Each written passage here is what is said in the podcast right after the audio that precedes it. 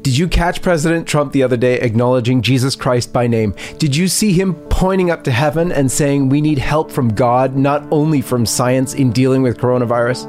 Most of the media totally ignored it, but LifeSite covered it. It was only one of the examples where you can see that President Trump is fulfilling that prophecy made about him in the nineteen eighties by that Catholic holy man about being used powerfully by God. He is truly leading America back to God. And this show will show you many, many examples of how he's been doing that. Stay tuned.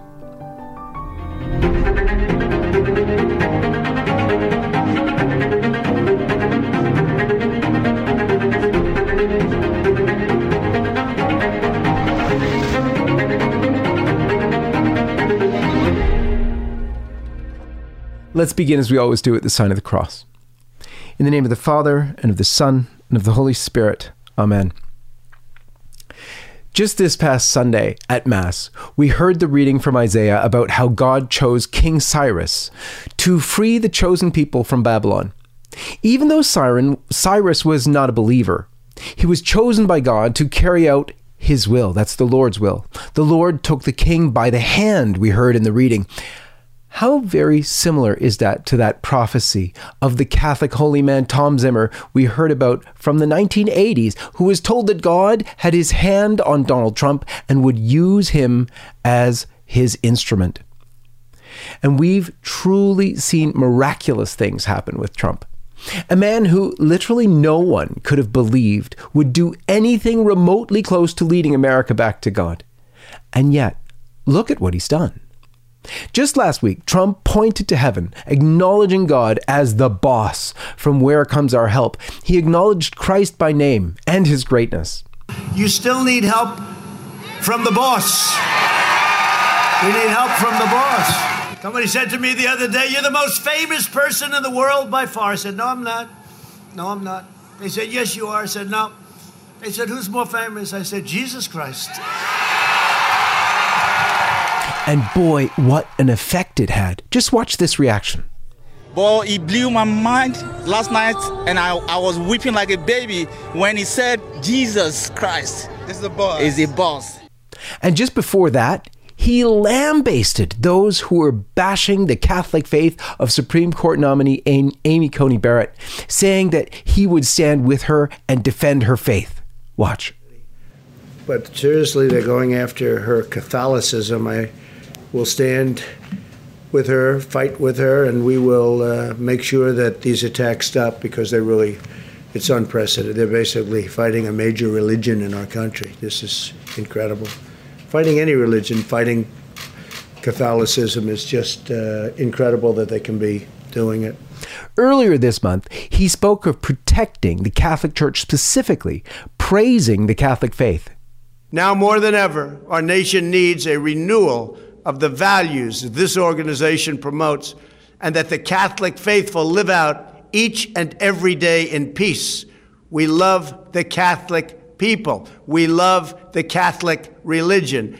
And above all, we respect it greatly. As president, I will always support you in your effort to serve our fellow citizens and to lift up all humanity. I will protect the Catholic Church, and I will defend the rights of religious believers of every race, religion, color, and creed. But remember how recently he was kneeling in front of the altar at the National Shrine of Pope Saint John Paul the Second in Washington? And back in September, LifeSite's Washington, D C correspondent Doug Mainwaring reported, and I quote, Trump's official announcement accepting the Republican Party's nomination to run for re-election was immediately followed by a beautiful rendition of Ave Maria, the Hail Mary, sung in Latin, honoring the Blessed Virgin Mother.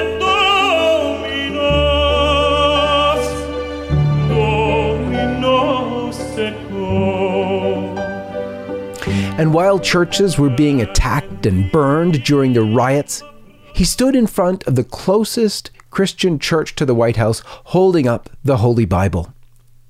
But it was actually right out of the gate that we could see a massive sea change with President Trump, in stark contrast to President Obama, who intentionally intentionally omitted references to God contained in the United States founding documents and official declarations in his speeches, both at home and abroad.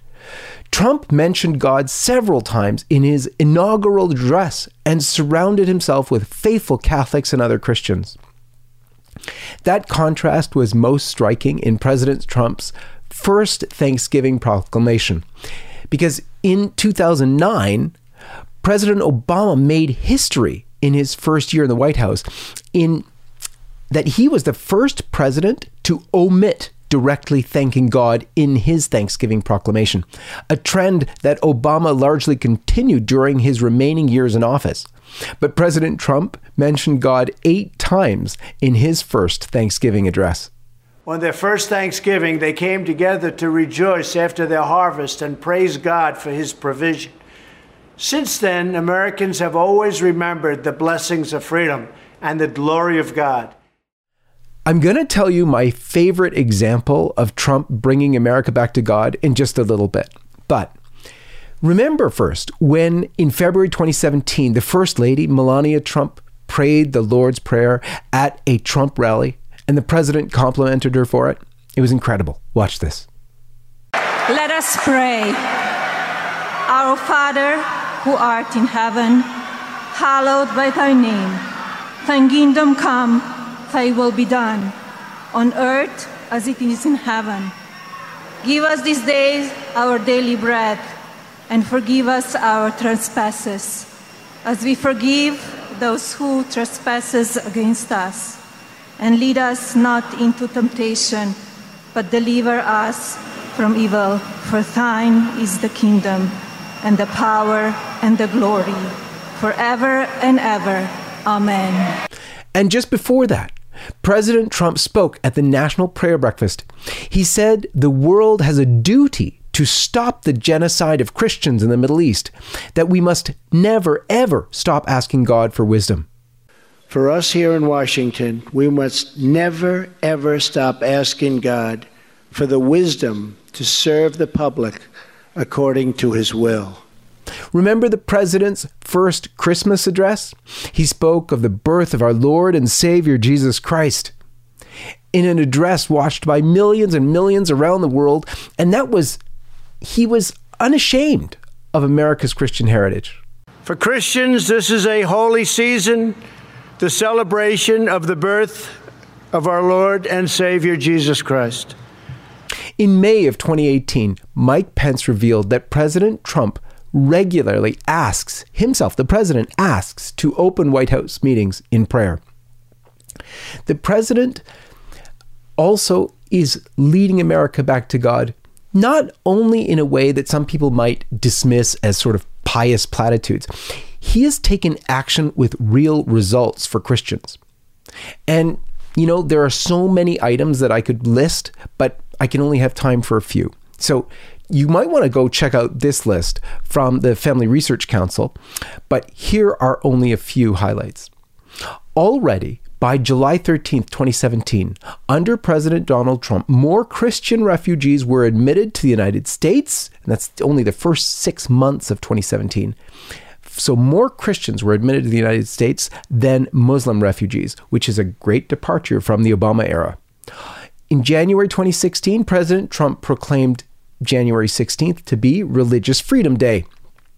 He said, "No American, whether a nun, nurse, baker, or business owner, should be forced to choose between the tenets of faith or adherence to the law."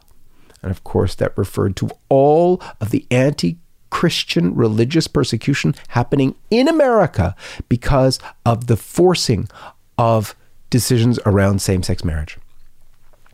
In May, on May third, twenty eighteen, Trump signed the executive order creating faith-based, uh, a faith-based office in the White House. On October twelfth, twenty eighteen, U S Christian pastor, there was a U S Christian pastor freed from Turkey after the Trump administration made a deal. On December twenty-sixth, twenty eighteen, the Department of Justice under Trump filed an amicus brief with the Supreme Court defending a publicly displayed cross Uh, in, in uh, a veterans memorial. Trump got rid of the contraceptive mandate, which harmed faith-based organizations such as the Little Sisters of the Poor. In May of last year, Trump signed an executive order allowing churches to speak from the pulpit on political issues, that is abortion, and not risk their tax-exempt status, while also protecting religious freedom in speech for individuals. The H H S under Trump has investigated conscience complaints related to abortion at least three times. And in fact, on August twenty-eighth, the H H S issued a notice of violation to the University of Vermont Medical Center for forcing a student nurse to participate in an abortion despite a conscientious objection. On September twenty-third, uh, President Trump hosted a meeting during the U N General Assembly and gave a speech solely on the topic of religious freedom. During the speech, he announced a U S policy initiative to protect places of worship, pledging an additional twenty-five million dollars in funding to protect religious sites and relics. President Trump also announced the U S would form a coalition within the business community to protect religious freedom. And this is this, it marked the first time a U S president has hosted a meeting focused solely on religious freedom at the U N. And that's according to the Family Research Council. On January sixteenth, twenty twenty, the Departments of Education and Justice issued guidance on constitutionally protected prayer and religious expression in public elementary and secondary schools. This guidance ensures that prayer in schools are properly protected and not unconstitutionally prohibited or curtailed. And remember when President Trump declared churches essential services? Because anti-religion mayors and governors were allowing liquor stores and abortion mills to open, but not churches. Today, I'm identifying houses of worship, churches, synagogue, and mosques as essential places that provide essential services. Some governors have deemed liquor stores and abortion clinics as essential, but have left out churches and other houses of worship. It's not right. So I'm correcting this injustice and calling houses of worship essential. I call upon governors to allow our churches and places of worship to open right now. If there's any question, they're going to have to call me, but they're not going to be successful in that call. These are places that hold our society together and keep our people united.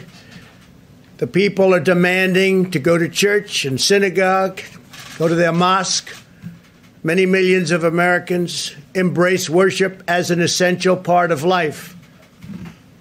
The ministers, pastors, rabbis, imams, and other faith leaders will make sure that their congregations are safe as they gather and pray.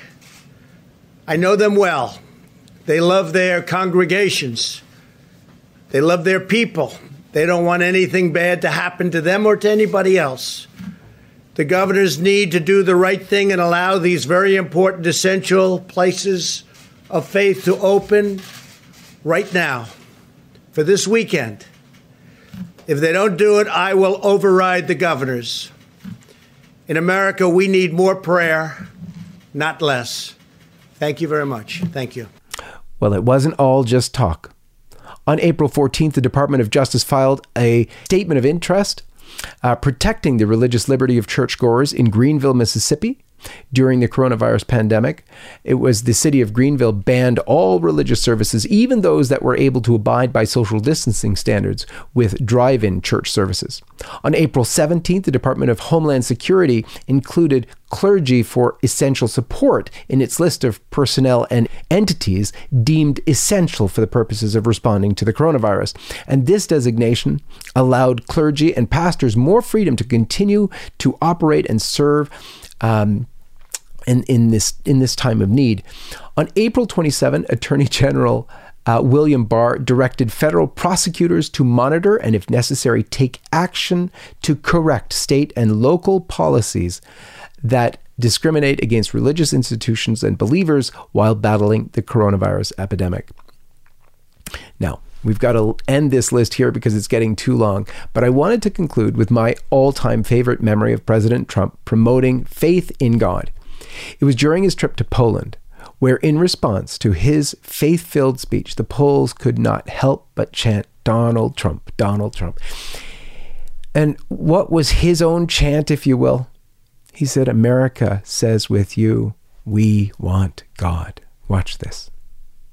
Through four decades of communist rule, Poland and the other captive nations of Europe endured a brutal campaign to demolish freedom, your faith, your laws, your history, your identity, indeed the very essence of your culture and your humanity.